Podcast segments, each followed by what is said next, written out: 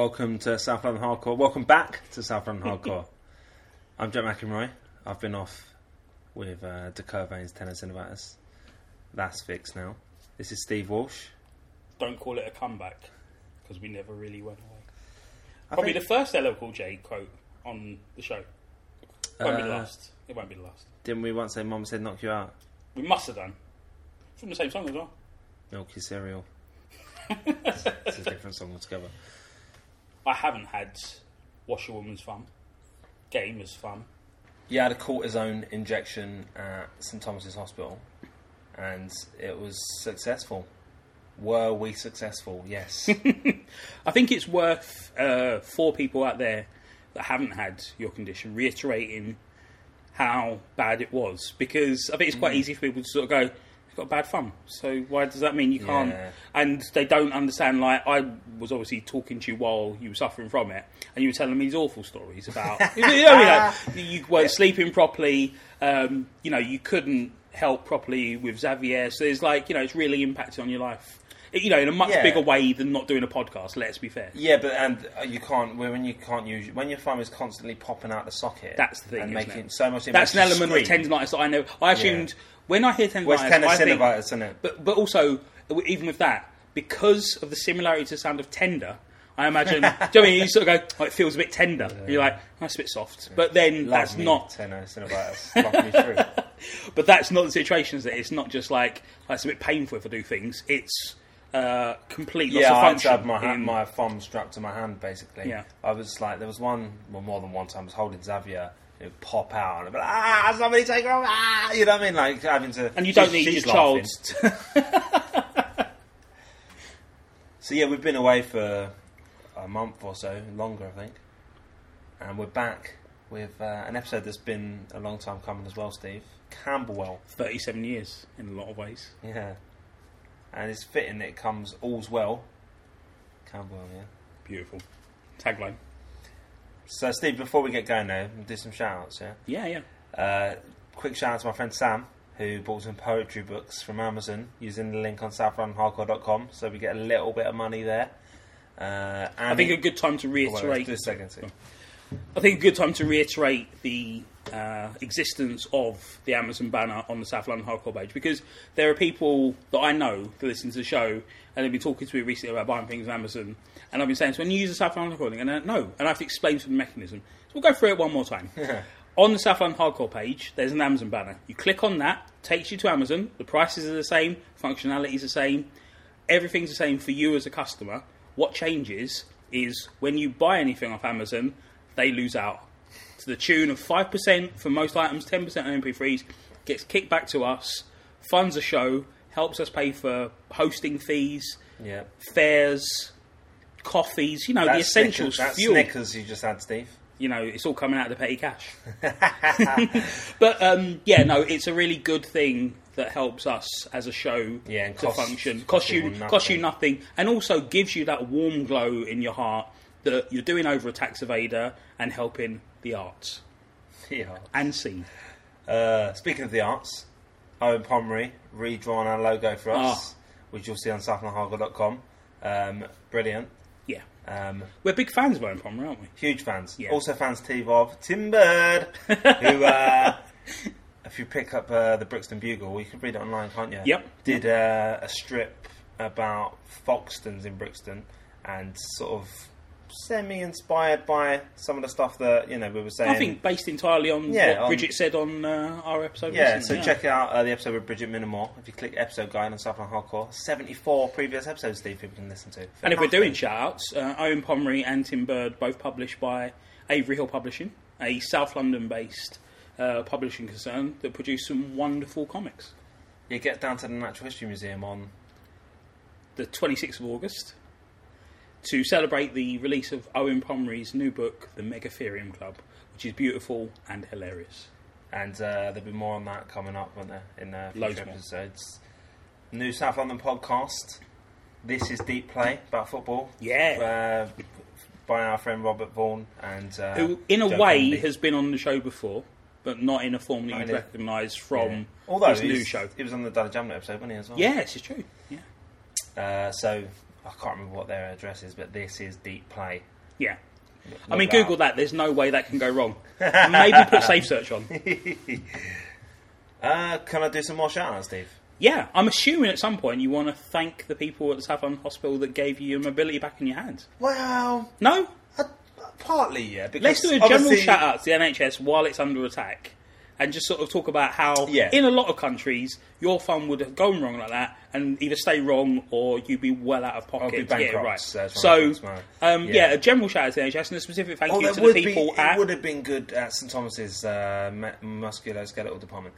Would have been good that when the lady said she was booking me an appointment, that she would have done it rather than phone about nine days later and go, "Oh, do you want to book an appointment?" yes, I want to book an appointment because I can't use my hand. But um, when I was in there It's a getting, Tor- Tory jacket, just privatising everything. don't privatise privatise a lot. anything, publicise it, publicise. when I was in there, they, the guy, um, I can't remember his name, man, Mister whatever, and like he was the other Definitely side not of his the name. and like the doctor's seeing to like, you know, it's like the injection clinic, and uh, Definitely not. they go, "How did you break your collarbone?" The guy's about fifty. He's going fight. so, baby Ryan Plum at the Minet Library. Give them a quick shout out, Steve. Yeah. Heartbeeps in Clapham. Nice. Just been listening to the CD non-stop. Xavier loves it. Brilliant. Uh, shout out to New Dollar signing Paul Vines. Yeah. Yeah, Goal uh, machine. Yeah, goals for breakfast. Goals for breakfast. Scored on his debut, uh, but um, Against Dagenham and Redbridge, a club. How many levels higher yeah, than a few up. I saw Yeah. them play against Dulwich when they were on their way up, Yeah. passing Dulwich. But yeah, I played with him a few times when I was a kid. Like I think he played on the church team, played for Camberwell Evangelical Church, you know, fittingly. And his brother is uh, just signed for Margate, so uh, kind of a bit of a South London uh, non-league legend, really. Yeah, yeah. set up at uh, our game, Steve, with uh, your old schoolmate Francis Dooku. But that's another talk for another episode. and one last shout out, yeah, to um, Ronald, uh, security guard at uh, Sainsbury's in Doggin Hill, who uh, I was buying some stuff from Sainsbury's the other week, and uh, I w- to be fair, I was buying four items. And I put through on the self-service that I had used six of my own bags, and I, I hadn't, I hadn't used any of my own bags. So look, just to get the numbers straight in my hand, you'd use zero bags, I'd used zero of my own bags. and you thought when you pressed six, it was like a zero with a little tail, or I, I thought, you know what? Like normally I press nine. I thought this time I thought I'll press six. So I've only got four out. of it. And then like, oh my! As I'm packing up, right, Ronald comes over and he goes, uh, "You pressed it. You had six of your own bags." So I was like, uh, "What?" I took my earphones. I was like, "What?" He's like, "You pressed." Your... I was like, "No, I got none of my own bags." and he goes like, uh, "You pressed your six. He's showing me the receipt. I was like, "Oh yeah, must have been a mistake." I was like, "Do you want me you to?" didn't, go- you didn't sort of show him the badge and go, "It's my thumb." I don't think I did at that point. No. I don't know. But I, I go, uh, do you want me to go to the customer service and like get them to take the points? I was like, no, just uh, in future. So that's three pence, Ronald. If you- if you're listening, three pence you're giving me grief for. Now going now pressing zero bags every time. If I've got one bag and one bag. But Lakeisha's auntie, she gets Krispy Kremes and puts it through as the 14p jam donut. Unbelievable. And as I've said in the show just, you before, just throw people under the bus. No, my sister Anna, she gets a steak. Don't name people. And she puts it through as potatoes. Don't say that. And he's giving me grief. I do remember when you proposed this show, and your your main thing was uh, we can take revenge on uh, these people that won't let us uh, use self service tools to our own benefit. Something And that was a big lines, that yeah. was a big that was a big thing for me in terms of the a deal breaker, wasn't it? so, southlondonhardcore.com. On Twitter, it's at SLHC. We're also on Instagram now, uh, at SLHC. So, follow us on there. See pictures of the latest one was a picture of a wall. What a wall, Camberwell. It was pretty special, wasn't it? The way it kind of curved upwards. It's a Camberwell, Steve. There's a pub on Coldharbour Lane opened mm, less than a year ago called The Sun of Camberwell. Sun with a U. And Used to be the Sun Doves. yeah, exactly. You know, it was something. Bef- it's been there for like hundred years or something, isn't it? Yeah, another name yeah. before that. But the name, the son of Camberwell, occurred to me much like we've been doing the podcast for a year, and it, I thought maybe Sons of Camberwell would have been a great name because you know you were born and raised in Camberwell. I was. Like my parents were born and raised in Camberwell, and I spent you know a lot of time at, there as a kid. Went to church in Camberwell and stuff. And uh, I think we both feel we're sons of Camberwell. Absolutely. You're more of a son of Walworth, which is something we'll be Yeah, certainly. Yeah. addressing in uh, a future show. But yeah, there is, and it's something We're we can very much going back to your roots Steve. No, absolutely, yeah. I mean, we'll, we'll talk about this uh, more later in the episode. But for me, Walworth and Camberwell, more than possibly the other places that border Camberwell, I always feel there's a real link because I think you travel through it on the bus. So Yeah, sort it's of the same high street, isn't it? yeah, essentially, like the, the, the transition from Camberwell Road into Walworth Road, you know, It's takes a smooth one. it is, but uh, you you have to be um, someone who's lived there for a while to appreciate that that sort of like transition between the two roads, isn't it? Because there's nothing really to indicate. There's nothing obvious to sort of indicate the change. I don't think. No, I mean, it's worth noting now, I think, as well, that Camberwell is now Camberwell Green and the kind of surrounding area. You know, people have Camberwell on their address. Um, in the past, it would it included Walworth was part of Camberwell. Yeah, you yeah. know, Dulwich, Yeah. Nunhead, Peckham. You know, all the way to Sydenham. My dad said. So Camberwell was the borough, essentially, wasn't it? So Yeah, a lot of what is yeah. now sub, and like you know, once upon a time, Southwark was just basically borough, hence the name. You know, and there's a bit of a switcheroo gone on in what was it, the early sixties, Steve? Yeah, well, yeah, the boroughs have been adjusted so many times, but I think the '60s was the big one where it's given us what we recognise as today's. But when we talk about Camberwell, we're essentially talking about what is an SE5 now, isn't it? Yeah, it's um, and it, it's an interesting thing. I mean, particularly for me, having grown up and lived there, just thinking of the green and just this area that spreads across, and then, I say, almost imperceptibly turns into Kennington at one end, turns Yeah. into Walworth, turns into Peckham, turns into Brixton, turns into uh, Herne Hill.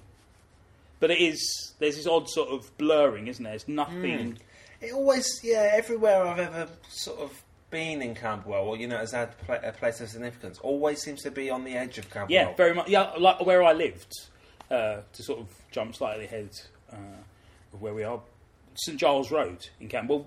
I lived on, to do it in chronological order, born in King's College Hospital, moved to the Peabody Estate behind Camberwell Green um, when I was very young. That's where my earliest memories from. the one where you that looked out onto Camberwell Green. Yeah, the one that looks out over the park. Yeah. Um, yeah, my Park earliest is memory. Such a, such a loose term for that. I'm sure we'll come across it. yeah, we, we've talked about that. I've got so much affection for it because, uh, you know, the first swing I went on, the first climbing frame I went on was in that park.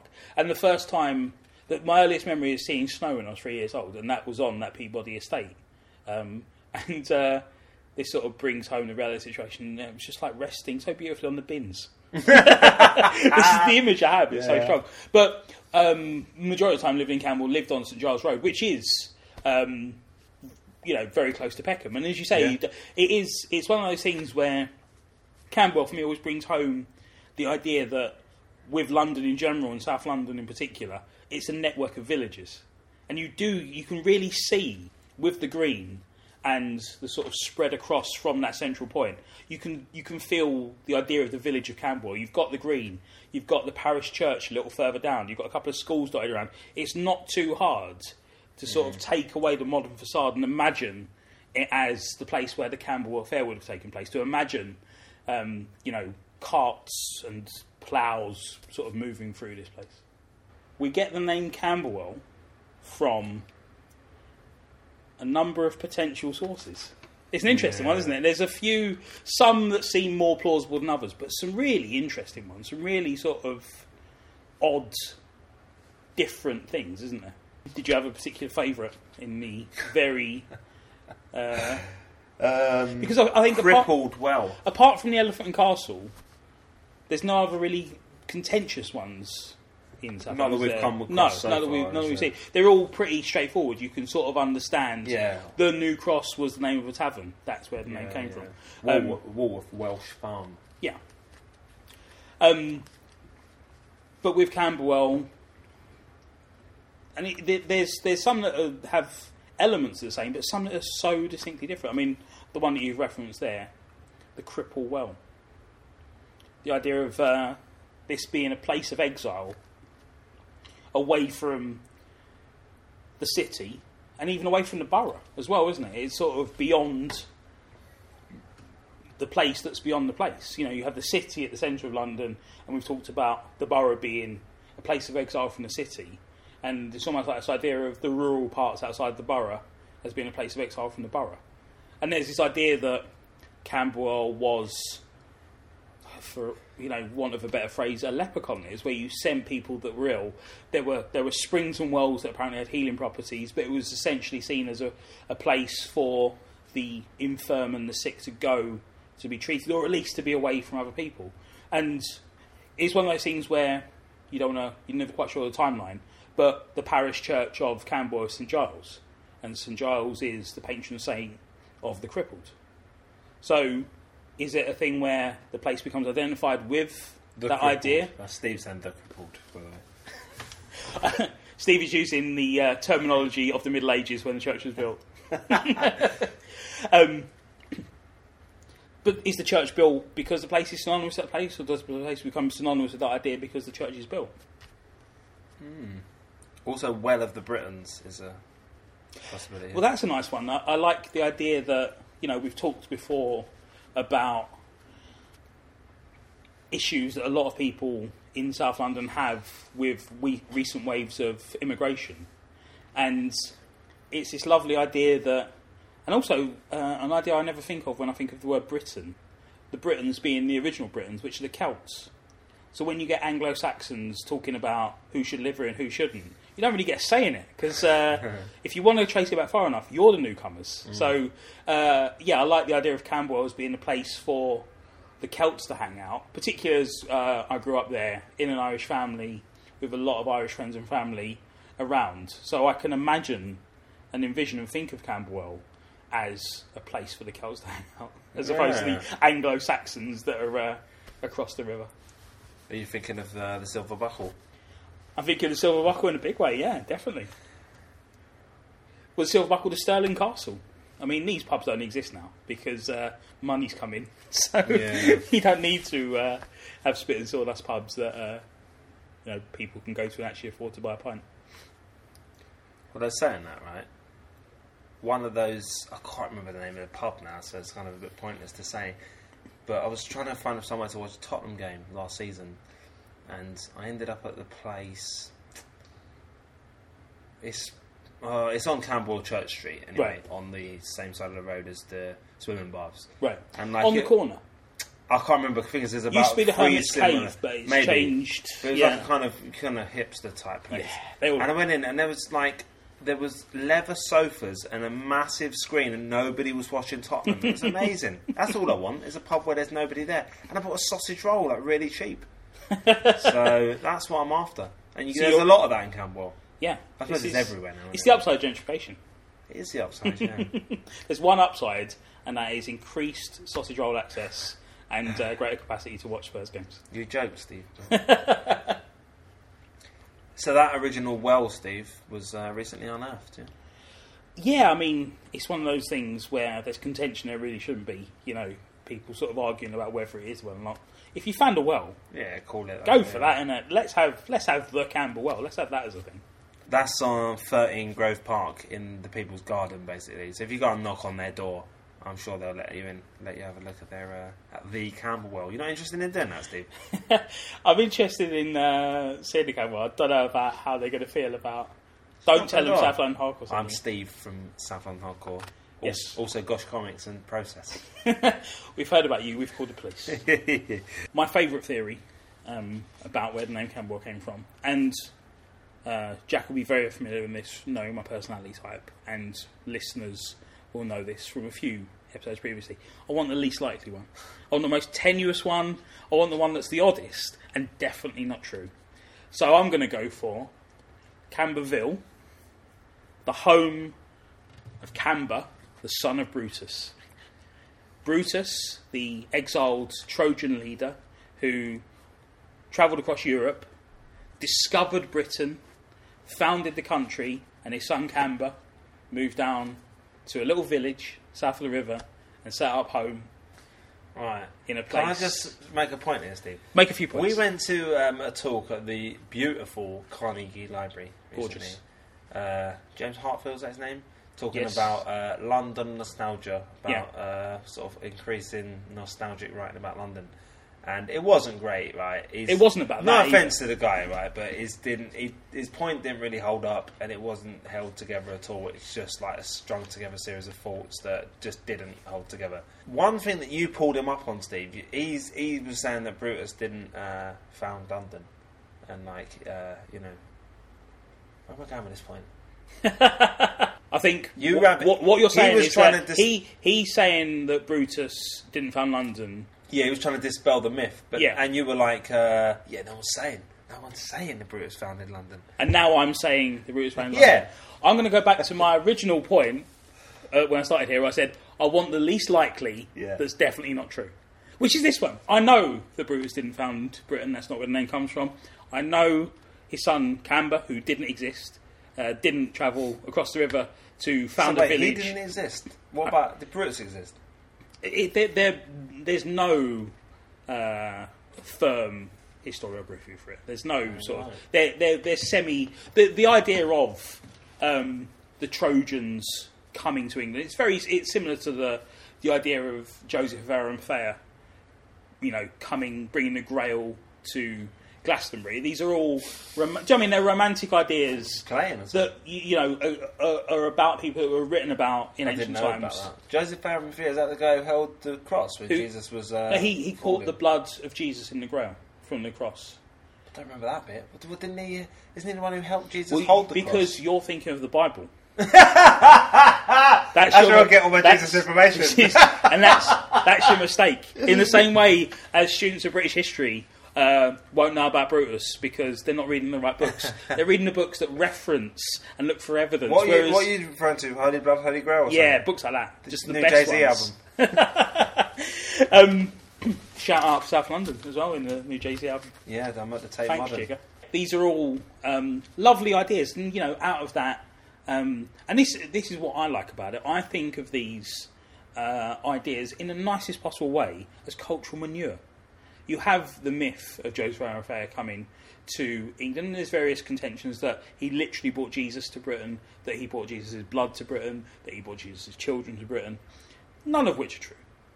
There's no evidence for any of that. But you get Jerusalem by William Blake out of it. So it's definitely a good deal, Oh, isn't it? right, you? Yeah. Yeah, you, because the, the whole basis of that song is the contention that Jesus uh, visited Britain. So if we can get something out of it, let's embrace it. And out of this, uh, on the surface, very silly idea about uh, Brutus coming and bringing his son with him, his son, I'm just going to pop over here and set up a little spot for himself, you get a possible name Camberwell.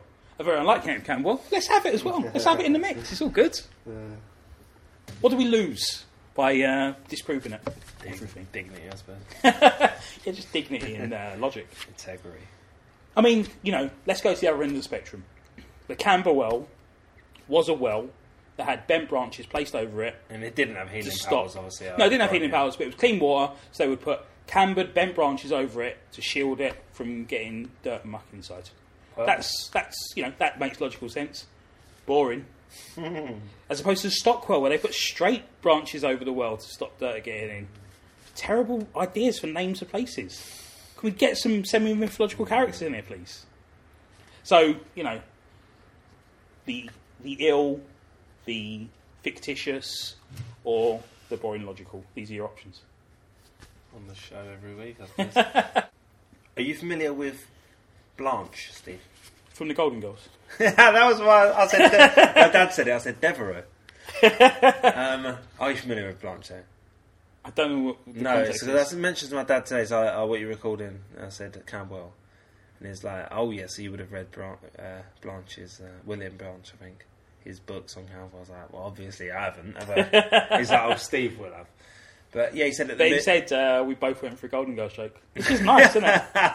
this is why we do the show. If everyone ever wonders, because we're the two guys, in, the only two guys in South London that if you say Blanche are going to come back with the Golden Girls. Thank you for being a friend. yeah, if you go to the Minet Library, he said to the Lambeth Archives specifically, and say, "Can I see uh, the Blanche books?" Like they get out these like this guy made like sort of scrapbooks essentially, and you know they're like my dad reckons the basis for Camberwell history Right. comes from this guy's books. So maybe go down the Minet Library, switch this off, go down the Minet Library. Yeah, I mean, my um, research is mostly my reminiscences of uh, growing up in Camberwell, which are very rich. Yeah, I'm looking forward to that. Yeah, some some some stories. Yeah, you've already heard about snow on bins. I mean, you know, get ready for more of those. Strap yourself in, guys. For a large part of its history, uh, Camberwell, due to its geographical location, was farmland. You had the river where goods would be transported up and down. Um, later on, again, factories and lumber and whatnot would travel through there. But this far south, and before you get to the hills, you've still got the flat ground before you get to the hills that we've talked about in previous shows that would prove unsuitable for farming. Um, and again, it's you know the Valley of London, so you've got these hills around it that would force the water down through, causing there to be quite fertile ground. You're far enough away from the river that it's not going to be marshy. You're far enough inland from the hills for it not to be difficult to maintain. So it's perfect um, farmland. Obviously, farming goes into decline. Camberwell's well positioned then for the railways to come in, and we get music hall in a big way. You know, for such a, a small area, you know, to have three or four, um, you know, pretty prominent venues virtually Yeah. on top of each other. In um, Julien Temple's brilliant London and Modern Babylon documentary, when they get to the musical bit, they go straight to the Camberwell Palace, don't they? Yeah, And uh, it was, you know, one of the key areas in its development, wasn't it? yeah, no, absolutely.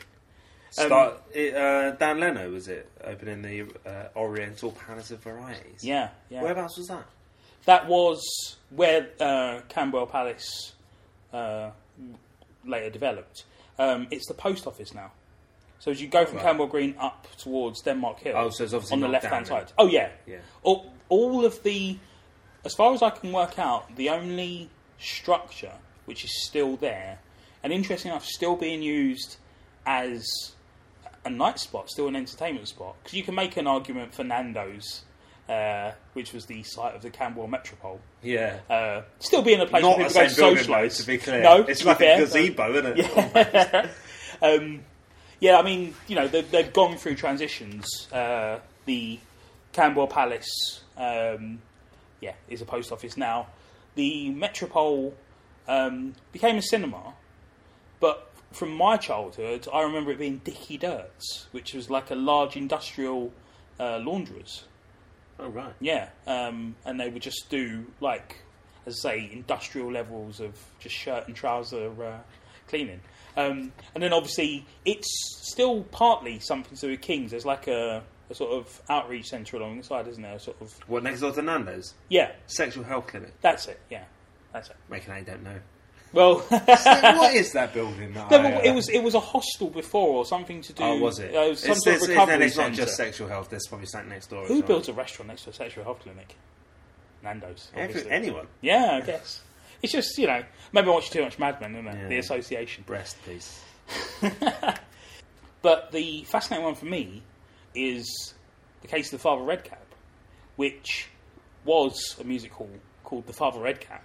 And again, within my lifetime, I don't know if you remember it being The Father Redcap. I do. but Yeah. Was it was it a gay? It was, yeah. And it's this interesting thing where, as I say, still a night spot now, but it's almost Still like. called the Father Red Cup then, wasn't it? When it was a gay bar. Yeah, yeah. But that, and that was nice. You know, it was uh, a general tavern called the Father Red Cap. Then it becomes a music hall father, called the Father Red Cap, and then, and as I say, you can almost see uh, the sort of evolution of the History area. of Camberwell in that one building. but but but also human civilization. You know, we get to a point where uh, you know gay people are closeted and hidden. They they have places to go, and now recognizing uh, the transition that Camberwell's gone through, we've got Planet Nollywood, Mm. the you know Nigerian, uh, I'd imagine owned uh, pub or well, a club more than anything. It looks like, doesn't it? It looks like I've, I've only been in there once when it was. I think it was called the Red Star briefly. Yeah, yeah. Which and I think was owned by the same people as the Dog Star in Brixton.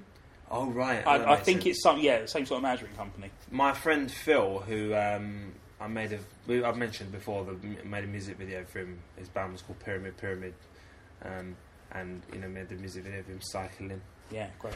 The one with the tracking shot achieved by Glenn cycling and towing you In a wheelchair. in a wheelchair that you found I found a wheelchair when you Yeah. needed one. Yeah. You know, the, this is the thing. Look, you know, the universe provides. It does. It's a remarkable video. I think we put it on before because We have, yeah. We'll put it up Park. again, no, it's a, uh, no, Never it- stop posting more videos. It's not really. Us- No, it's- the Bur- Burgess Park is Park, yeah, it? yeah, so it's legit. Yeah. But he played um, at like some kind of festival. I imagine we'll come to the Camberwell Fair soon enough. But that was he played in like in in uh, the Red Star, and I went to see him there. And there was some other kind of weird bands. But when I was at school, I wasn't there. I'd, like I didn't. I got off the bus earlier than this.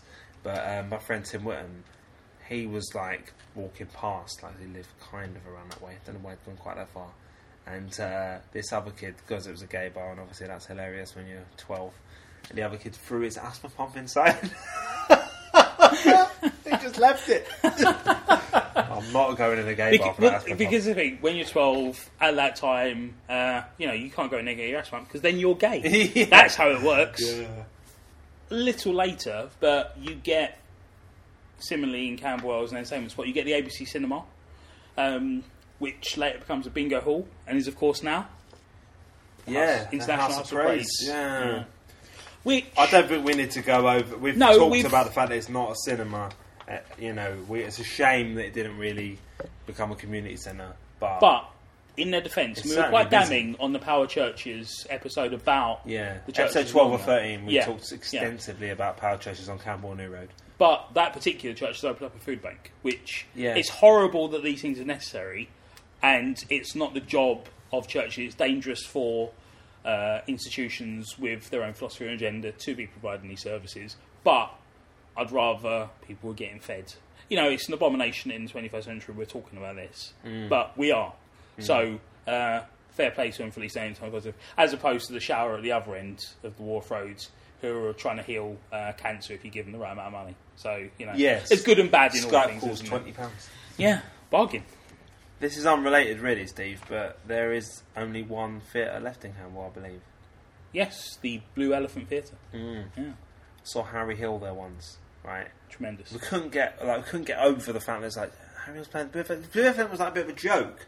Like I went to church on Camberwell uh, on Bethwin Road at Camberwell Evangelical Church, and like sort of from birth to the age of twenty, like sort of four days a week.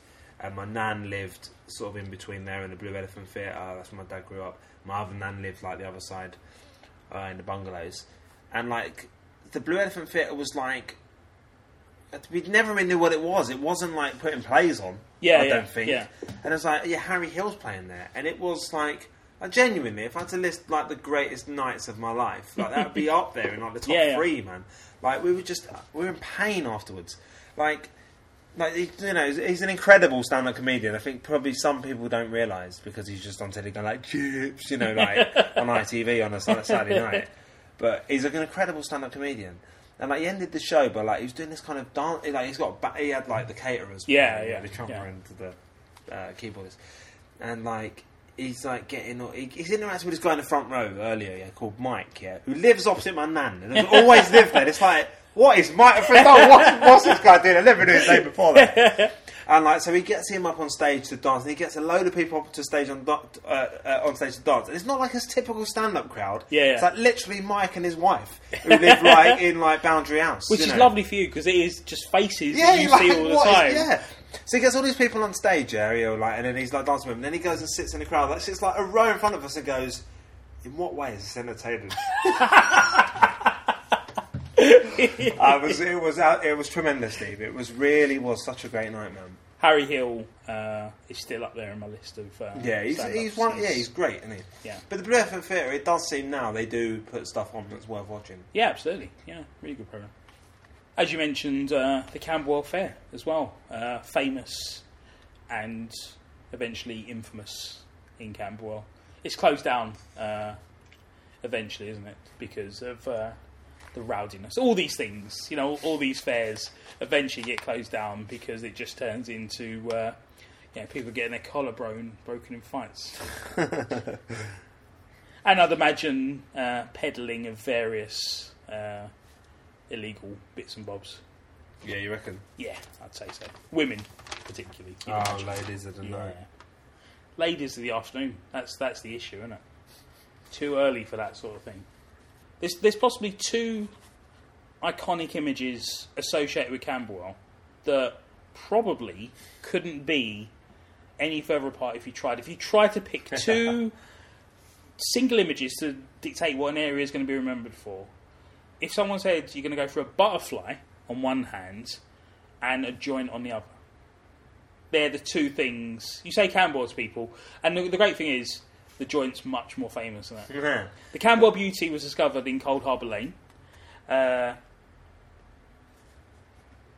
it is no longer seen in the UK. Still turns up in the Mediterranean from time to time. Oh, It was first spotted um, on Coldharbour Lane, but has been really embraced uh, by the community. You've got Butterfly Walk Yeah. on Camberwell Green with the a big mosaic. mosaic, yeah. Yeah. And the other one is on the old um, Lynn Boxing Club. Edwards Library, yeah, Yeah. the Lynn Boxing Club, yeah. was originally on a factory on Southampton Way, but when that was demolished, it was moved onto the building uh, on Wells Way. Wellsway, yeah. And the Camberwell Carrot, Steve. The Camberwell Carrot uh, first appeared Yeah. I in. it in Camberwell, and it looks like a carrot. it's not bad, is it? It's not No, it's very good. Um, Withnail and I, which is a tremendous film. Uh, Yeah, just top top five British films of all time. Certainly, well, it's just one of those films where there's a lot of famous scenes and lines, Mm. and you sort of the first time you watch it, you think, "Am I going to get a lot out of this?" Because it's so Yeah, it's just people quoting into each yeah, other. this you know, it. and then you watch it and go, "Oh right, it's all made of good stuff." Yeah. There's no, you're sort of like, it's like seeing a trailer. You're worried that the bits that people talk about Mm. are the good bits. And then you go, "It's remarkable." yeah, it's the final wonderful. scene, uh, Yeah. it's just, uh, it's got no right to be that good as a film. You know, in terms of just consistently. I mean, the cast is tremendous. It's so well written, um, Mm. but again, visually, there's so many striking scenes that don't have to. You know, you, you know, a, a lesser uh, film could have coasted on. You know, a few key scenes and a couple of standout performances, but no, it's a, a tremendous film. Huge fan of it. Mm, me too. Yeah, Danny is the uh, character who, in Camberwell, uh, at one point created a joint made of Twelve, 12 rolling papers. yeah. and pure weed. That's uh, a key element as well. Don't dilute the weed if you're going to make a Camberwell carrot. Kids, don't make a Camberwell carrot. Stay in school. Talking of which, Camberwell today. I think Camberwell, like I think, like you were saying, Steve earlier about it being the place beyond the place. Mm. It's still, I think, is it's the first place that doesn't have the tube, Yeah, uh, which is significant, I think. absolutely. Because it doesn't. It's not. I mean, obviously Denmark Hill is a train station, but it's right up the hill. Like, Yeah. it's not. You know, it does feel disconnected. I mean, as you know, and uh, people who know me will be aware, and even people who listen to the show will, will know because it's been quoted on many times. I love a bus, and a huge part of that is the fact that I grew up in a family without a car, and we didn't have a tube station, and the train station, and also Camberwell is similar to the Elephant Castle. It's one of these great sort of nexus points where in it leads buses, off into yeah. five different places. So when I was growing up, it, wouldn't- um, I never felt I was missing out on not having tube. You know, if I were to get into the centre of uh, London, I'd get on the number 12. Yeah, exactly. it's- it's the best. Whatever, You know, I, I, it's what I'm constantly telling uh, people who come to London to visit. Don't do not pay twenty five pounds for a sightseeing bus. Get on the twelve because it's going to cross the bridge and you're going to see Parliament, Millennium Wheel, turn round County Hall, go through Parliament Square, down Whitehall, on your left. Uh, This da- is all down the wrong street. side of the river, Steve. What are you doing? But where does it start? yeah. The plan. Um, so yeah, I just just grew up getting buses everywhere. But yeah, the tube thing. I mean, the, um, again, one of the the theories that people have is, and what I was told as a kid was the Camberwell was called Camberwell because there were loads of wells under the ground, Right. Yeah. and it was impossible yeah, to tunnel what I've heard through. The same thing is. They're not But- accurate. Well, how many wells could you possibly have? Yeah, and it's not like You're drawing on the same sort, sort of uh, points of catching, though, isn't it? Yeah. uh, you're drawing on the same uh, source of water. I mean, you know, Yeah. at some point you're drinking somebody's milkshake, aren't you? You know, this is Daniel Day Drink Lewis. it up. Daniel Day Lewis, South London. It's legitimate. I'm allowed to mention there will be blood. Yeah, they could do it if they wanted, couldn't they? Have you ever seen the uh, TFL 2025 or whatever it's called? No, you told me about it. It sounds. Uh, Yeah, it's like kind of TFL commissioned fantasy tube map sort of thing. and like the tube comes out. I've- The when they talk that the Bakerloo line has now been confirmed to go yeah, south. I think so. Yeah, yeah. because you know it's not so much. I mean, I still won't get it. Yeah, but exactly, 'cause it's not so much for the people who live there. Well, it is because obviously it would be very useful. But what I mean is, like, it just makes it sound further away to people. Like people Yeah. are like, "Oh, I won't go to Camberwell." Obviously, Yeah. you How, know. how will I get home? There's loads of ways. But I was thinking about what Camberwell would say, what, you know, is the overarching thing that you would think about in terms of the area. And I think there is. alcoholism and mental illness. Well, this is the thing. I think there is a there's an idea that people have about Camberwell, That's the idea I have. but I think if you look at what's dotted around the place in the same way that once it was farms, once it was wells, once it was music halls, now, and it's a thing that no one would ever immediately associate with Camberwell, but it's educational institutions. It's all places that people go to learn. It's a, a place devoted to training and education. Example, Steve. Lyndhurst Primary School. Scott Parker went there. got a, a Wikipedia list of uh, schools in Camberwell. no, well, it's the, the iconic buildings as well. You know, probably the most striking building in Camberwell is the William Booth Memorial College, the Yeah. Salvation Army Training Centre that's opposite Denmark Hill Station. Yeah, Um, that is tremendous, man. It is remarkable. I'm a bit. I'm a sucker for a huge cross. designed by Giles Gilbert Scott, who also gave us the two other iconic South London buildings in the Bankside Power Station, now Tate Modern, and Battersea Power Station. And it's interesting looking at the design of Yeah. uh, the William Booth Memorial College because it's got that central uh, building that's almost like a giant chimney. Yeah. And it's almost like he's gone, so this is where we'll vent out the. and they're like, no, it's all right, it's a Salvation Yeah. Army Training College. He's like, Put a cross on it.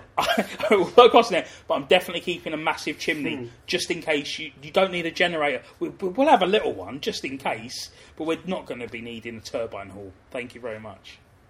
There's a museum in there now. Is that a recent thing? Oh, I didn't realise that Yeah, you was. can go. It's free, and you go there like it's open like two or three days a week, man. You should Okay, go along. definitely do I'm that, yeah. really curious to go inside, man. It's Yeah, I mean, it's a tremendous facade, isn't it? It's a tremendous building from the outside. Turns up in. Um, Treacle Junior. Yeah. yeah. and that wonderful scene where he just stands there at night and just looks up. Yeah, he and just looks it up is- at it, I mean- and it's a building that was designed to be put on film, isn't it? It just is spectacular. Um, Yeah, it don't really show up anywhere, does it?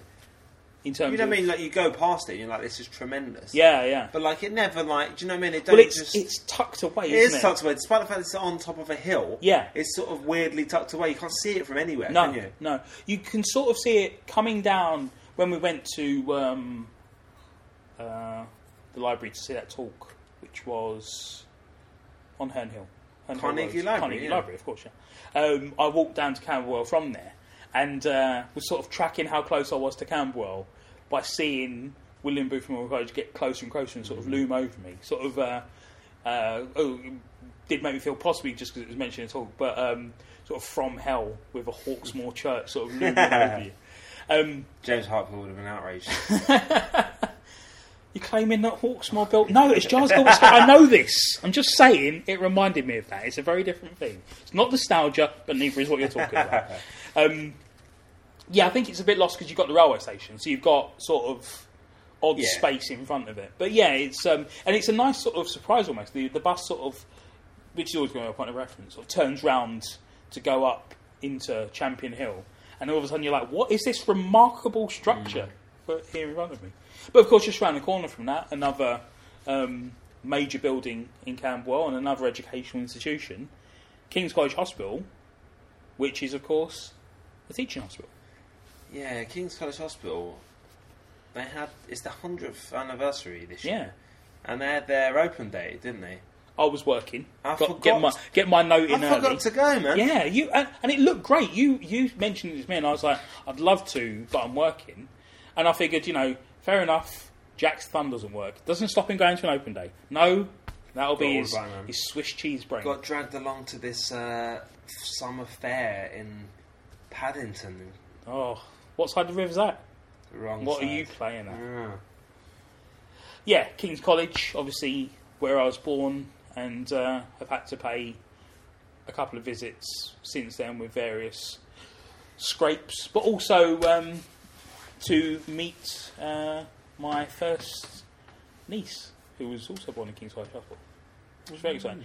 Uh, I remember the evening uh, very well. Arsenal playing in Champions League, and it was a brilliant game. Ended up four three, and uh, I was like really engrossed in it. And then um, I got a call from my brother-in-law saying my sister had a niece. Like sort of leave insurance game. No regrets because obviously uh, it's to meet your first niece. Great, isn't it? Yeah. yeah, my daughter was born there last year, Xavier. Um, I mean, you can hear all about that episode 50, so don't want to go over the same ground, Steve, don't really. No. But suffice to say, King's College has been important in both our lives. Yeah, certainly.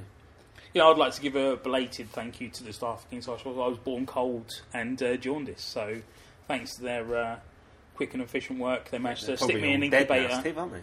Yeah, probably. And so would I be if it wasn't for. Uh... Have you ever seen uh, 24 Hours in A&E? I have, just the once. And what did you make of it? Uh, I'm not a big fan of that kind of show, but I Mm. can see why people are interested.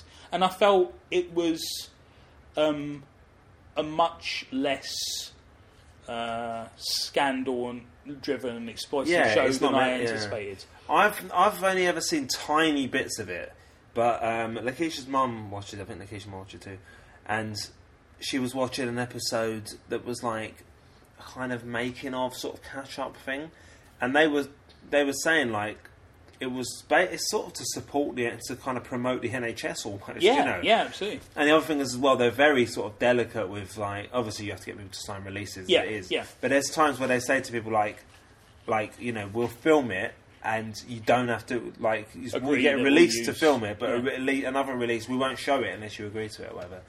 Uh, but that's that was like that's been a huge hit, isn't it? Yeah, and I say it's nice where there are scenes with like uh, kids. You know, was one, one the, the only episode I saw, uh, and this kid got hit by a car, and his friends are sort of waiting, and uh, they they were just so uh, pleasant and nice to uh, sort of talk to, and it would have been quite easy just to sort of not show that. And just pick. I'm sure they could have found another bunch of kids that were rowdy and horrible and would have played into all the ideas that people have about Camberwell and South London generally.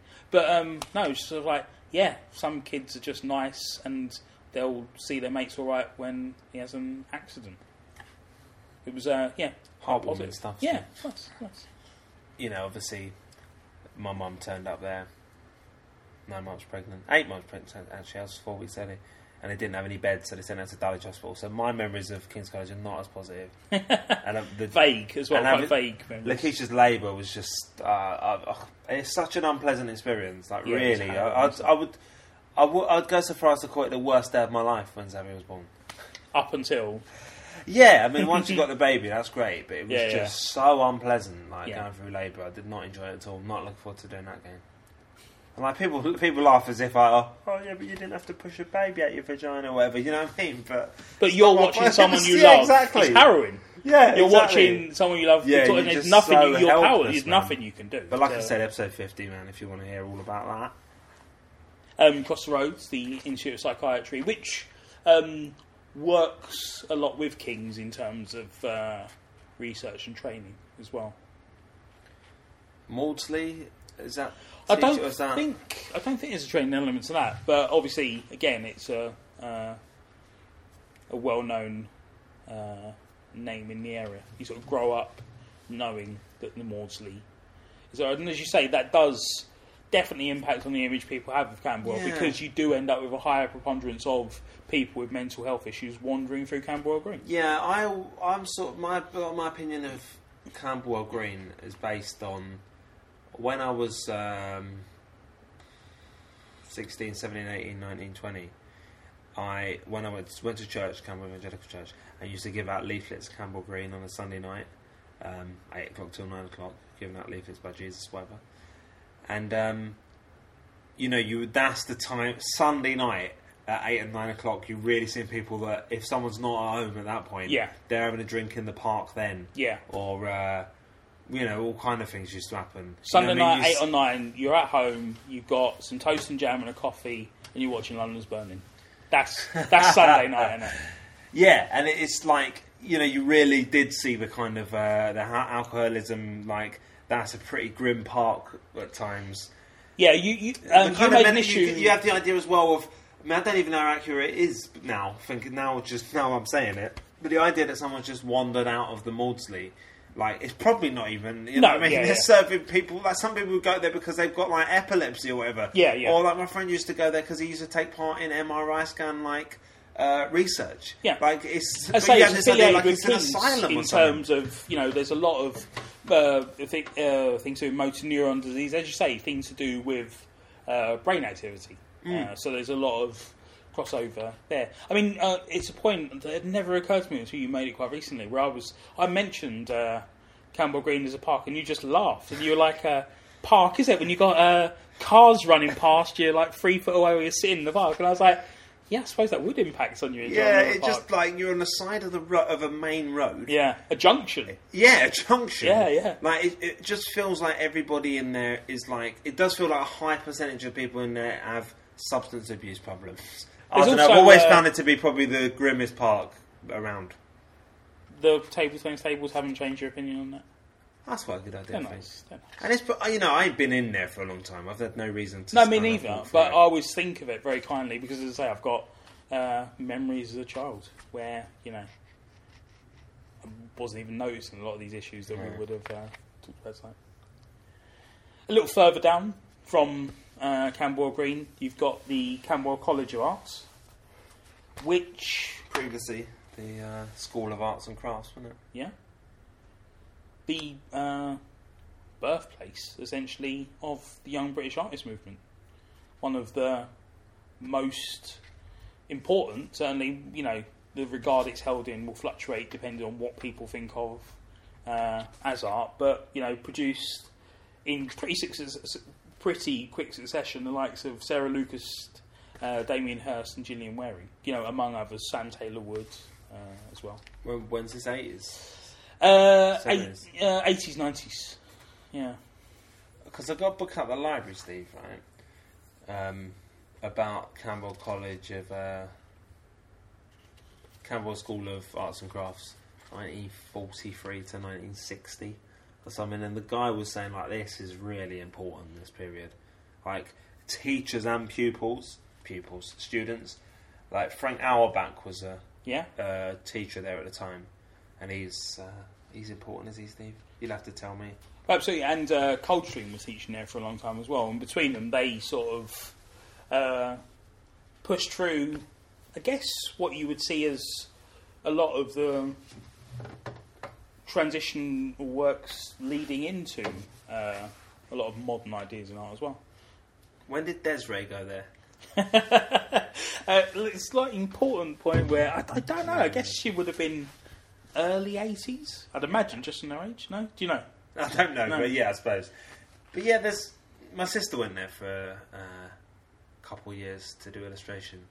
But there has been there's been some important people from like different areas, different fields of art. Absolutely. Yeah, yeah. you know, uh, Syd Barrett went there. Yeah, he. Uh, was sort of the, the front man really of Pink Floyd for the Yeah. first record. Like he wrote, I think seven of the ten songs and uh, sang most of them as well. And also, it's one of those things where he was such an important. He defined the idea of Pink Floyd. You know, the Pink Floyd you think of in terms of. Well, you know I I would say that I think The that's the. I sort don't think of- that. Yeah, but the thing is, I don't think that's you would you don't think of that as Pink Floyd. It's almost like Pink No, but- Floyd is probably. You know, a lot of bands have changed over the years, but Yeah, yeah. that's, that's an extreme example, Pink Floyd, and of a band that have done Oh, such a wide But range that of stuff. first incarnation of them as the folk.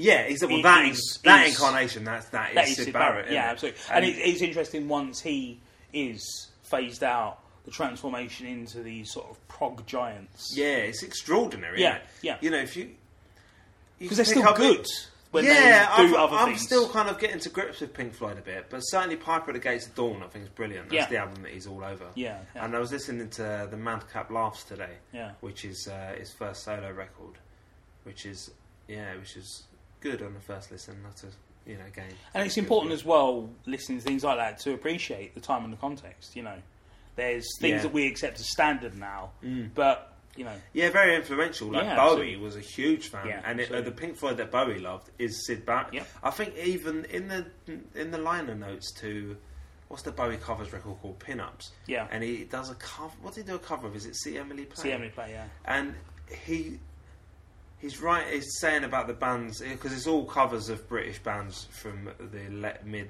to late sixties, and he's, British invasion bands, isn't yeah, it? that's it. And he's Yeah. listing the bands, and I think he refers to Pink Floyd as Syd's Pink Floyd. Yeah, yeah, yeah. You know, it's like almost a different band. Yeah. Malcolm McLaren. Yeah, On his, uh, uh, we did- tour he of, went uh, everywhere. he says, Mike Leigh, Yeah. you know, film director, one of the best British film directors of the last few decades. Another year, Steve, really good. Just Not shot in. Battersea, outside Battersea Power Station. Ah, right. So legitimately can mention it. That is great. Another year, really worth watching. Joe Wright, who made Atonement. Oh, right. Some other yeah. bits and bobs in the foundation year there. Tim Roth, we'll prob- we'll do a Tim Roth episode Yeah, soon, I think. Yeah, yeah. Just to watch uh, Reservoir Dogs, isn't it? Florence from the Machine, Yeah, Florence Welch. pre-Machine, isn't it? Yeah. And the other name I've got is Humphrey Lyttelton, Steve. I've- But I feel like we've mentioned him before. Jazz legend. well, And broadcaster. yeah, but I think what it'll be remembered for, and I think I might have even said this on the show, is the trumpet solo on Radiohead, "Living in a Glass Yeah, House." yeah. She's incredible. Yeah, and it's yeah. on like Amnesiac is just one of the best records of all time, I think. And I, I've got a feeling people will be listening to that a lot longer than they'll be listening to "Sorry, I Don't Have a Clue" or whatever he was on. You're being a bit harsh on the uh, popular radio panel game there. So originally, the school offered classes in uh, like cabinet design, Steve, and embroidery, wood carving. The crafts. Yeah, Get But now it's uh, every illustration and fine art and Yeah. all the stuff. Well, it's like any sort of institution like. You're sort of defined by your successes and you emphasise those. So, you know. Plus, crafts are, you know, they're not as big as they were in the twenties, Nah. are they? The craft era. Is there a craft era? Yeah, there's an arts and crafts. Yeah. Have you ever Morris and been whatnot. the South London Gallery, Steve, next door? Well, not next door even. It's sort of joint on, isn't it? I've been a few times, not for about 18 months, two years. Although um, I did do a thing on our pick of the week last week. They were doing a big show all about sound art, which sounded fascinating. Yeah, I went once, and it's a really nice space. Yeah, it's brilliant. Can't remember where it was though, so that's a bit damning. But my dad said he once saw um, a Stuart Sutcliffe exhibition there. Not Right. not the Yorkshire Ripper, the Fifth Beatle. Yeah, yeah. He said it weren't great. but the cafe, uh, I think it's called Number Sixty Seven, is it? Don't know. But The cafe next, yeah, like yeah, part next of door. it Yeah. is really really nice, man. It's like kind of a fancy cafe, you know, with like your uh, artisan breads and stuff, but like not that expensive. Really, really nice and a beautiful space as well. Like the ceiling goes up like really high. Yeah, because it's part of the same building, isn't it? Mm. So, yeah, yeah. Yeah, lovely. thoroughly recommend that. So St Giles's Church, Steve, was, has been there in a couple of incarnations in it for Yeah, uh, first millennia. Yeah, No, no, hundreds built of years. 11, Centuries. 94, and I think rebuilt in uh, 19th century. Did you ever? I mean, you are, you, are you family Catholic? Yeah, yeah. So I've never been inside Oh, right. St Giles Church, but I grew up on, uh, well, yeah, grew up on St Giles Road. So You didn't have any call to go into like the community centre. Was there a local No. Catholic church that you went to or anything? yeah, Sacred Heart would have been Oh right. Sacred Heart, but then most of the family things would have been uh, the Thomas More Church in um, Dulwich, because my nan lived in Dulwich, and Oh, right. my parents are not really religious. My nan was, so I went there once to St Giles, and uh, it was a friend of mine at the time. His mum died, and I used to do some like filmmaking stuff with him, and it was like, like kind of like I went to see him. I was almost on like a sort of apprenticeship type thing with him. I was like, you know, how's it going? Blah blah. blah. I was like, oh yeah, my mum died. Uh, we're going to film the funeral and send like to send it back to Jamaica. Um, like send the DVD back. So I was like, right. I was like, not looking forward to it at all, yeah, man. yeah, yeah. And so like I filmed that the church was packed, man. There were like an estimated two thousand people. Like people standing at the back. Were people outside that couldn't get in. like the lady. She was just like a kind of local person that was like Right. very generous and like I think she went at times she must have come over in like the fifties or whatever. Yeah, maybe the sixties. I don't know. But like, Where do very, they live? Um, Like, was it on an estate? I don't know to be honest. I'm trying to think of like the density of people living around you that you could Yeah, but it seemed lives. like it was. She came over and people came over and she kind of must have not left Helped necessarily looked after people. No, no, but do you know what I mean? It was was a- very much a community thing. it was a big thing where similar thing with the Irish community where you'd send the oldest brother would go over and he would send back the money for him to go, but also find places for people to live. Yeah, I mean it was a real. I mean it was extraordinary. The people there were. and particularly with uh, the Irish and West Indian immigrants, because obviously no blacks, no Irish, no dogs. You know, the places they could live were limited, so you'd have to find a place that was conducive, or Mm. get enough of you in a place that you then controlled who could move in. Which I think you would. You sort of do naturally anyway. Like Yeah, you move absolutely. over, you move Yeah. near this person Well, that you that's know. what. That's how you get Chinatown. That's how you get Little Italy. That's how you get these places. You know, you will naturally, you know, it will be, you know, brothers and sisters and cousins will all live near each other just because finding places to live. But yeah, it was a very odd experience. Like I was like almost moved. I never met the woman, but like people getting up there and like reading these po- reading like a poem. It's a poem about my nan. I'm like ch- like fighting back tears throughout, and like is uh my, the guy's brother was like um, he came he was in prison, so he came with two like prison came in like with two like white people by his sides and like he was like handcuffed to them. Like, that was the kind of extraordinary sight. And then you just see a lot of people wearing sunglasses as well, and like tears running down people out of Yeah, people's yeah. sunglasses, where they're just like, yeah, it really was. It was quite quite an experience. And like you know, it's an open casket, yeah, but I didn't really couldn't really see in. And like so, like there's people at the end. I guess people like kind of come over to the open casket. And there's a bit of a kind of um, scrum and like you know the guy whose mum it was was like yeah get in and like you know I'm like I can't film this Yeah, like you can't be pushing people Nah. out of the way to get a shot. but then we went to like the graveside which I can't remember that was somewhere in South London. And like um like you know people pouring wine into the grave and stuff like or some kind of booze.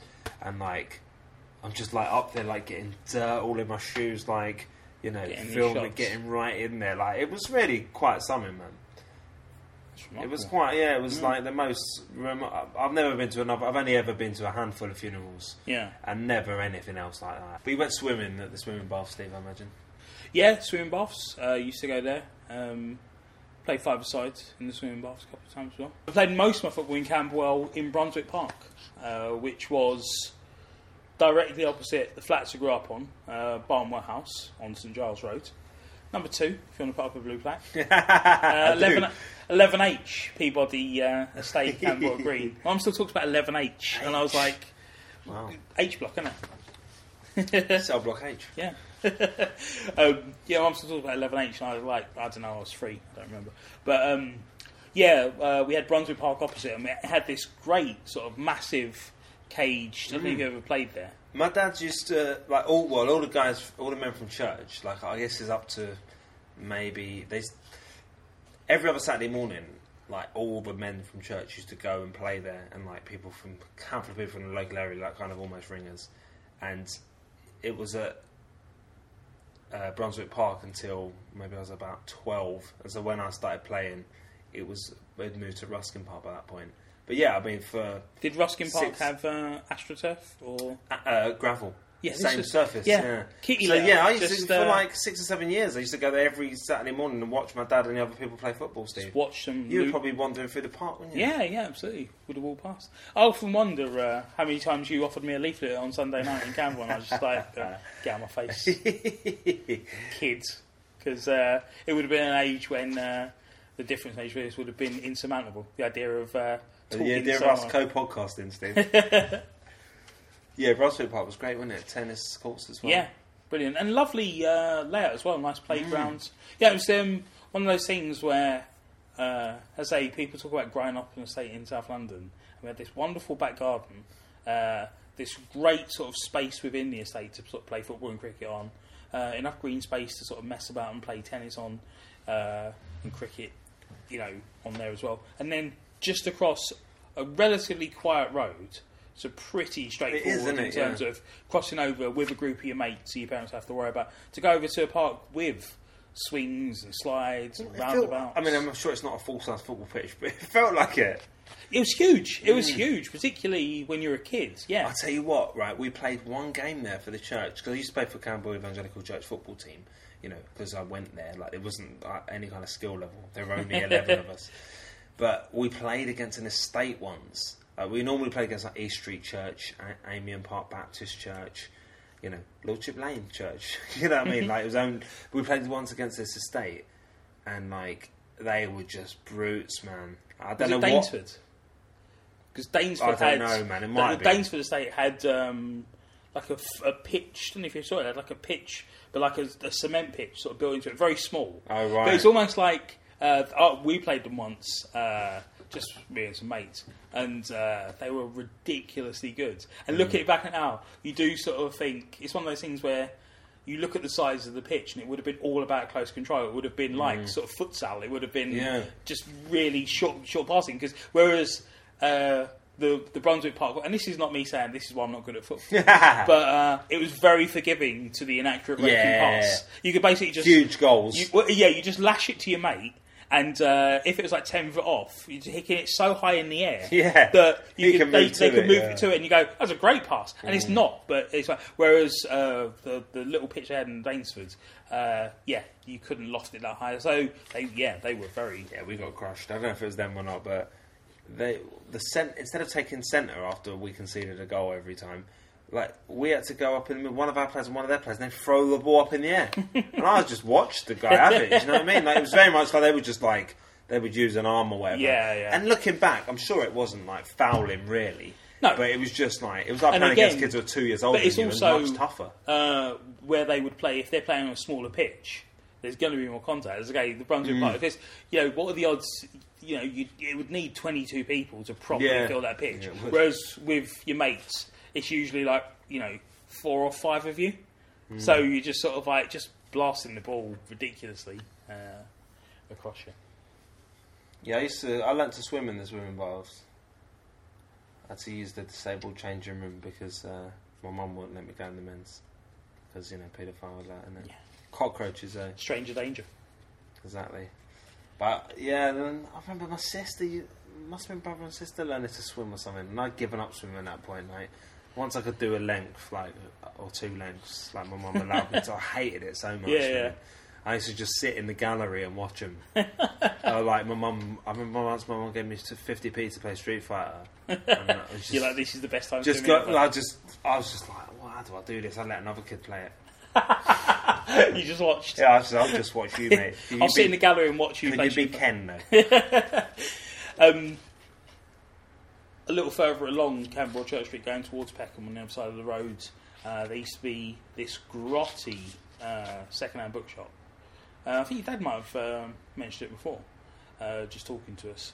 But that's where my dad bought me my first ever comic, All right. which is a Thor comic that I picked out, never having seen a Marvel superhero before, knowing what I was looking at, just sort of thinking, this looks great. Just this, uh, and it, it would have been, uh, I think it was a UK reprint comic, but it was um essentially a Kirby Thor in full flight with his uh, hammer whirring above his head. And you've never looked back. Never looked back. And um, even at that point, I don't know how much it cost, but my dad was outraged at how much he was paying for a magazine for a child, and uh, was like, "Choose something else." And I was like, "I want this one," and uh, yeah, never look back. Similarly, uh, Camberwell uh, Library, uh, further down towards the green. When I was a kid, arts and crafts, which is great, lots of papier mâché. But also, uh, they'd have uh, in the kids section, they had these great sort of uh, you know the, the sort of bins to go through um, of Asterix and Tintin, like Oh, all wow. of them, Oh. and uh, I was amazed at this like stack of books that I could uh, work through. So yeah, a lot of um, strong, formative uh, comic memories there. The I was uh, going through on the twelve last night with my friend Sarah and pointing out to her the um, news agent where I used to have my weekly order for the Transformers comic. That, that I'd get get home and it would have my name written on the corner where the guy had put it aside uh, in a stack for me. Special pile. Did she get off the bus? I think I'm going to go somewhere else. I'm going to walk in another direction.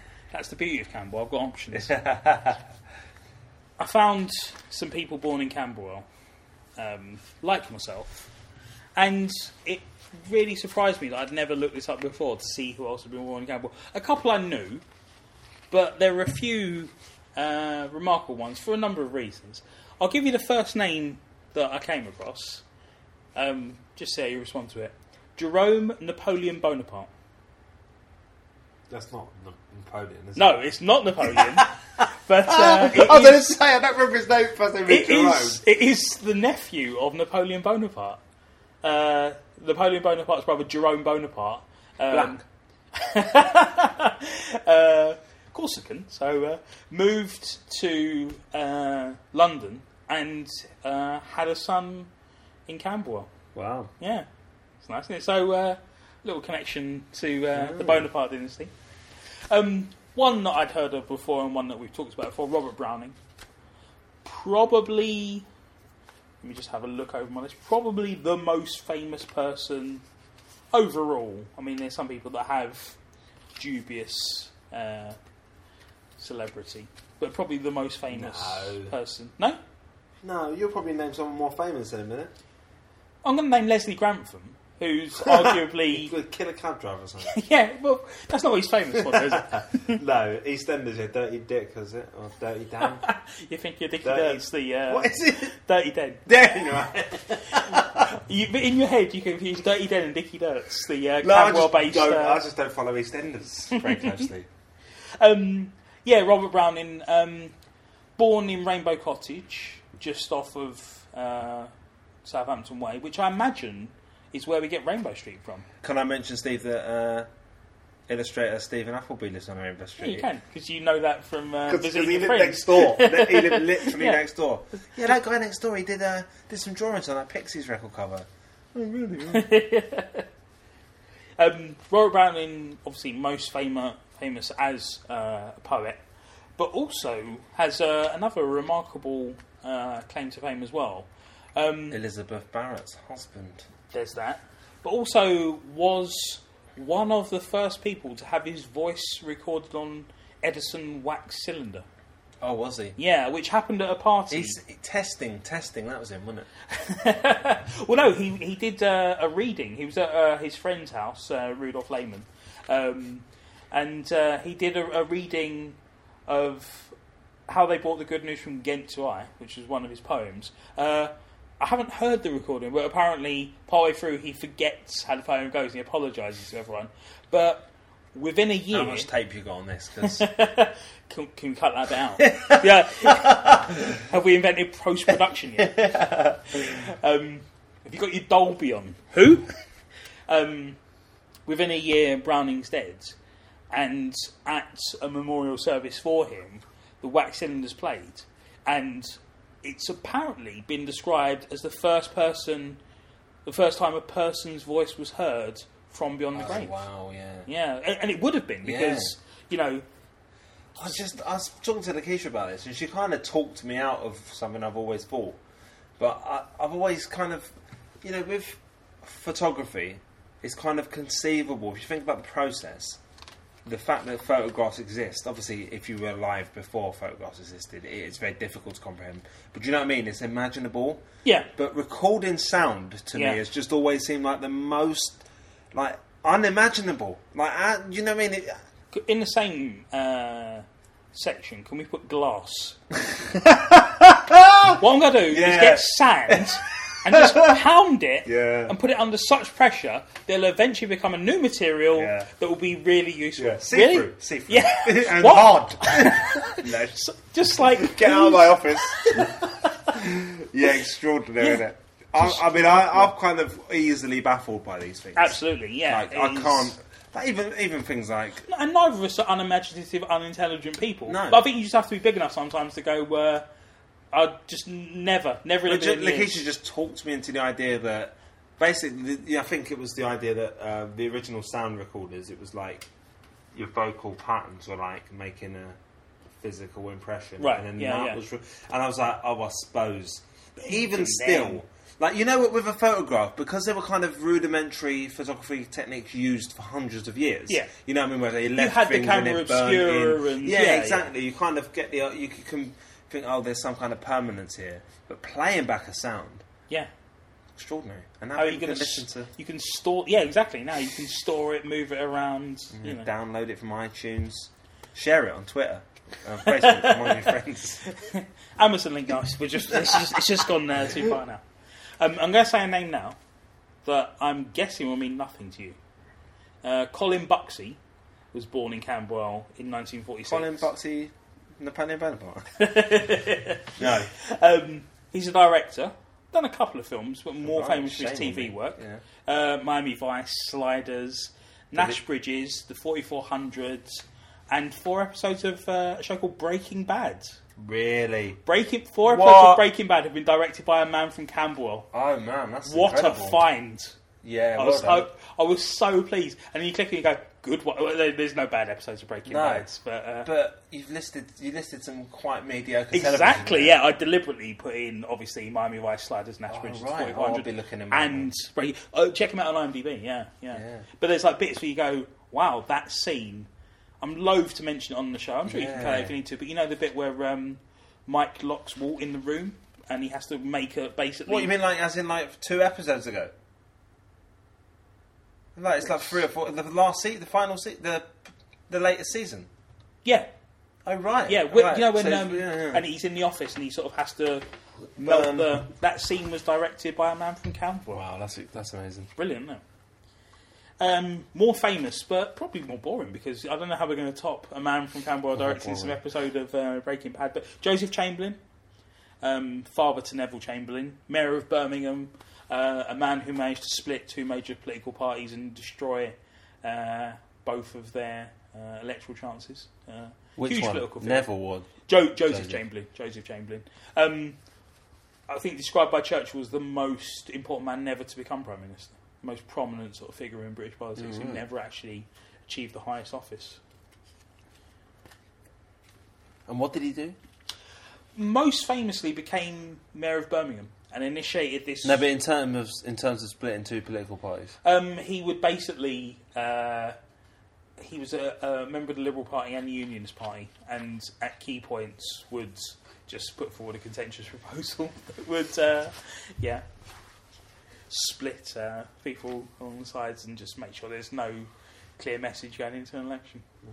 Because uh, he was a man of principle. He's, uh, yeah, a remarkable politician. But his achievements in Birmingham, in terms of transforming uh, the conditions in the city in terms of health and education were remarkable. Libraries and hospitals, and it's a real, Two football clubs.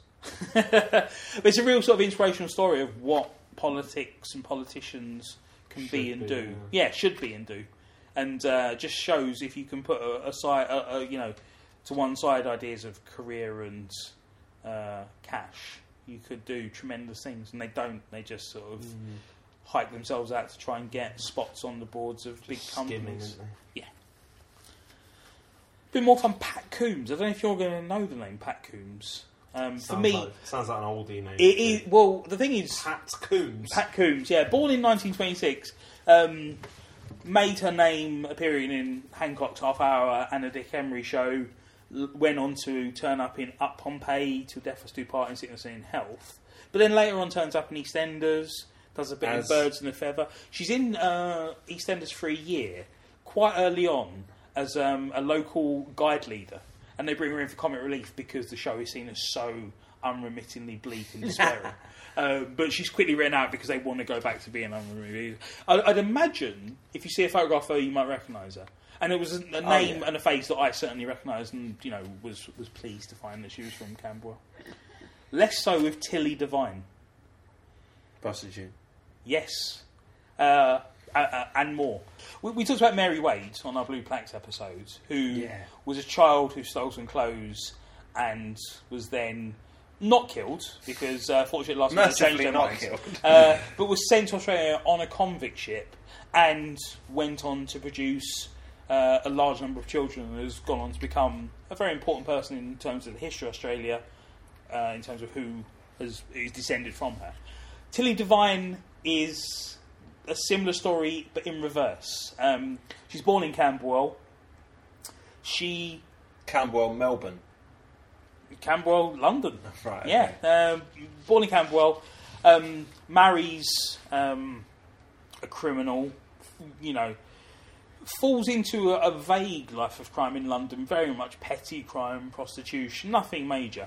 Um, goes out to Australia on a bride ship. So, eleven-year-old Mary Wade is sent out on a convict ship, and What's a this bride ship. um, it was a special transport for the brides of people who uh, were English people that are working overseas Right. to allow people to emigrate and found new worlds. Um, but yeah, so Tina Devine gets, you know, still probably would have been a horrific passage, but not on a conviction, not like the 10 year old girl that stole some clothes. Um, goes out to America, settles uh, in uh, Queensland, and uh, Queensland Melbourne? But she uh, settles in Australia and becomes essentially uh, a crime lord, uh, just controlling narcotics, prostitution. Um, there's a bit in the Wikipedia entry where they talk about her house in Australia. It's like uh, it was the scene of a number of murders. She was just like a horrific When's character. Uh, she was Oh, born. she's born 26, so Yeah, born like 20. 50s or something. Yeah, yeah. Um, she has uh, essentially uh, a gang war with uh, another uh, crime boss called Kate Leigh. These two women just feuding and murdering uh, associates across. The, she becomes a millionaire many times over. So it's this remarkable story of uh, born um, a ne'er do well, uh, manages to get safe passage to Australia, and then uh, goes on this criminal rampage. As opposed to a child. Camberwell. Yeah, as opposed to a child who sent over and just sort of goes, just gonna have some kids, be nice, set up Australia. Uh, Leslie Grantham, who did you say uh, killed a cab driver while uh, in the British Army in uh, Oh, right. I don't really know the details of it. yeah, he was uh, he was in the British Army. He was in Germany, um, and kills a taxi driver whilst trying to rob the taxi driver. There's a struggle over a gun.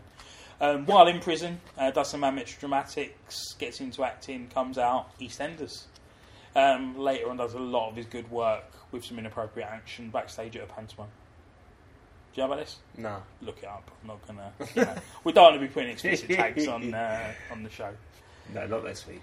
Um, another actor, Richard Hayden, most famous as the voice of the caterpillar in the Walt Disney uh, Alice in Wonderland. Oh. Quite a sort of famous uh, vocal role, but also appears in Mutiny on the Bounty, The Sound of Music, and Young Frankenstein, which is uh, a decent filmography. Yeah, have, yeah, isn't not bad. Um, Nosher Powell, born in Camberwell, Yeah. of course. Um, Robert uh, Vaughan pulled us up for not mentioning him on the boxing episode. And then he died that night. Yeah, it That's was very strange, yeah, isn't it? I've never heard of him. I'm like, oh, this is interesting. I wonder if Yeah. he's. Oh, he's literally died today. Made his name first off as an unlicensed boxer. Um, went on to become uh, a sparring partner for a number of prominent professional boxers, including Muhammad Ali. Um, operates at Minder for various celebrities, including Sammy Davis He's Jr. in um, Fistful of Dollars or something, isn't he? Does, a stuntman. Yeah, does stunt work uh, for tons. I mean, his IMDb uh, entries is up there with anyone's. Um, there's also a wonderful little factoid where Nosher Powell or one of his sons or daughters or brothers or cousins has done stunt work on every James Bond film ever. There's always been a Powell involved. Cool. Yeah, that's not bad, is it? You know, he did a few himself. Was a stunt double for uh, Roger Moore and uh, Sean Connery on a few films. But yeah, his fam between them, his family have like turned up in at least uh, at least once in every James Bond film. Um, Claude Rains was born in Camberwell.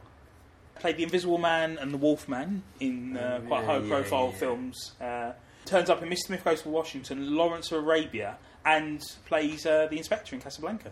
So uh, you know, Oh, Claude, of course. Claude right. Rains. Yeah, yeah, yeah, yeah, yeah. Yeah, Oh, this is the beginning of a beautiful friendship. yeah. You know, not bad, is it? Yeah. He's looking at you, kid. Along with uh, your man who We'll directed Breaking. Bad. Uh, this might- might be my favourite find. Uh, if I give you his name, you can try and guess his professional name. Martin Ruane. born in 1946. Martin Ruane. R U A N E. Uh, Giant haystacks. oh wow, right. Giant haystacks. Wow, one of the top two most famous British wrestlers of all time. Yeah, and arguably the most successful, certainly of that generation, because Big Daddy was arguably the bigger household name, but uh, Giant Haystacks wrestled in Canada and America. You know, Giant Haystacks went to WCW to feud with Hulk Hogan, but uh, developed cancer and had to move back to England.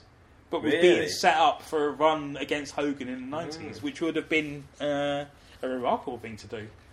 You know, there's been more successful uh, British wrestlers in British America. Bulldog. British Bulldog, probably the most successful. But um, yeah, Giant Haystacks. Again, as a kid, he'd like turn up in Buster comics, and it never occur- it never would have occurred to me. Be, uh, and it was interesting. Like when I heard this, I, I went to look at some of his bouts because the tradition in British wrestling at that time was.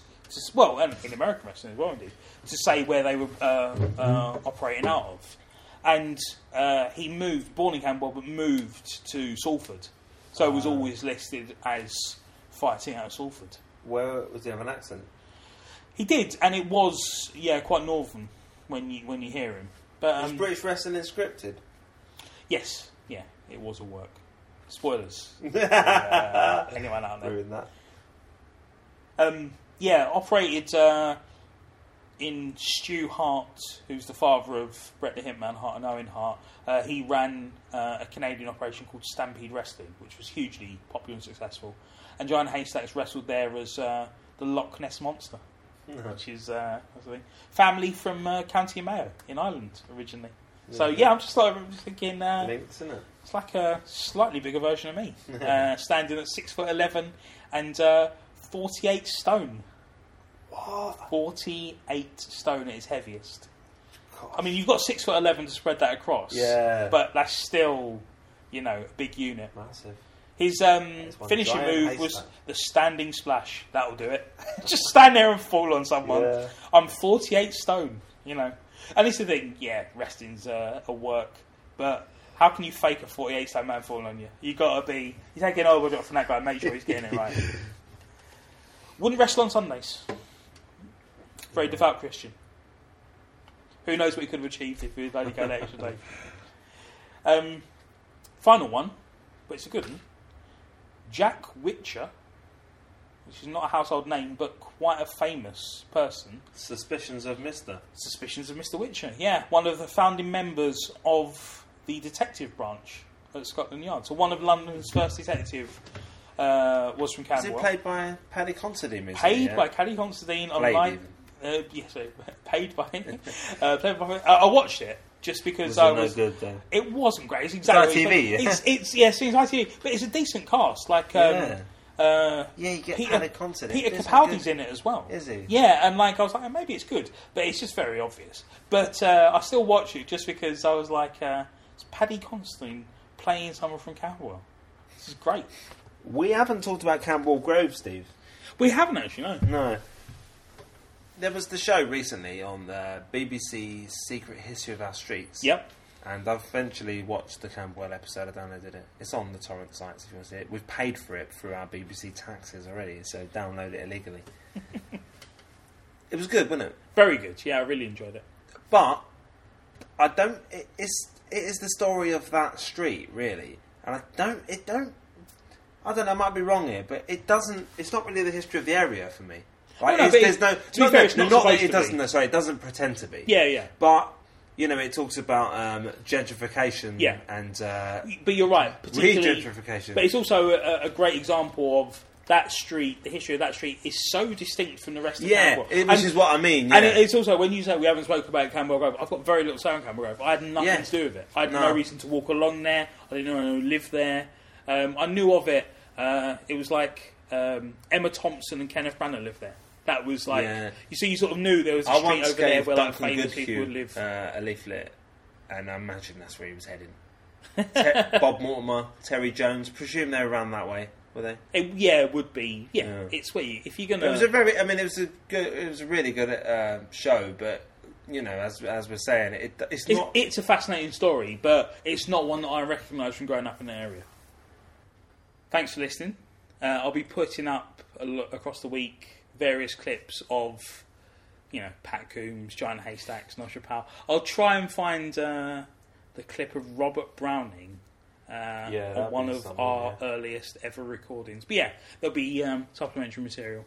You no longer have to suffer through my selection of various things happening that are free or very cheap. No, that was very popular, Steve. yeah, southlondonhardcore.com. Twitter is SLHC, as is Instagram, facebook.com slash southlondonhardcore. Feels good to be back, Steve. Nice, isn't it?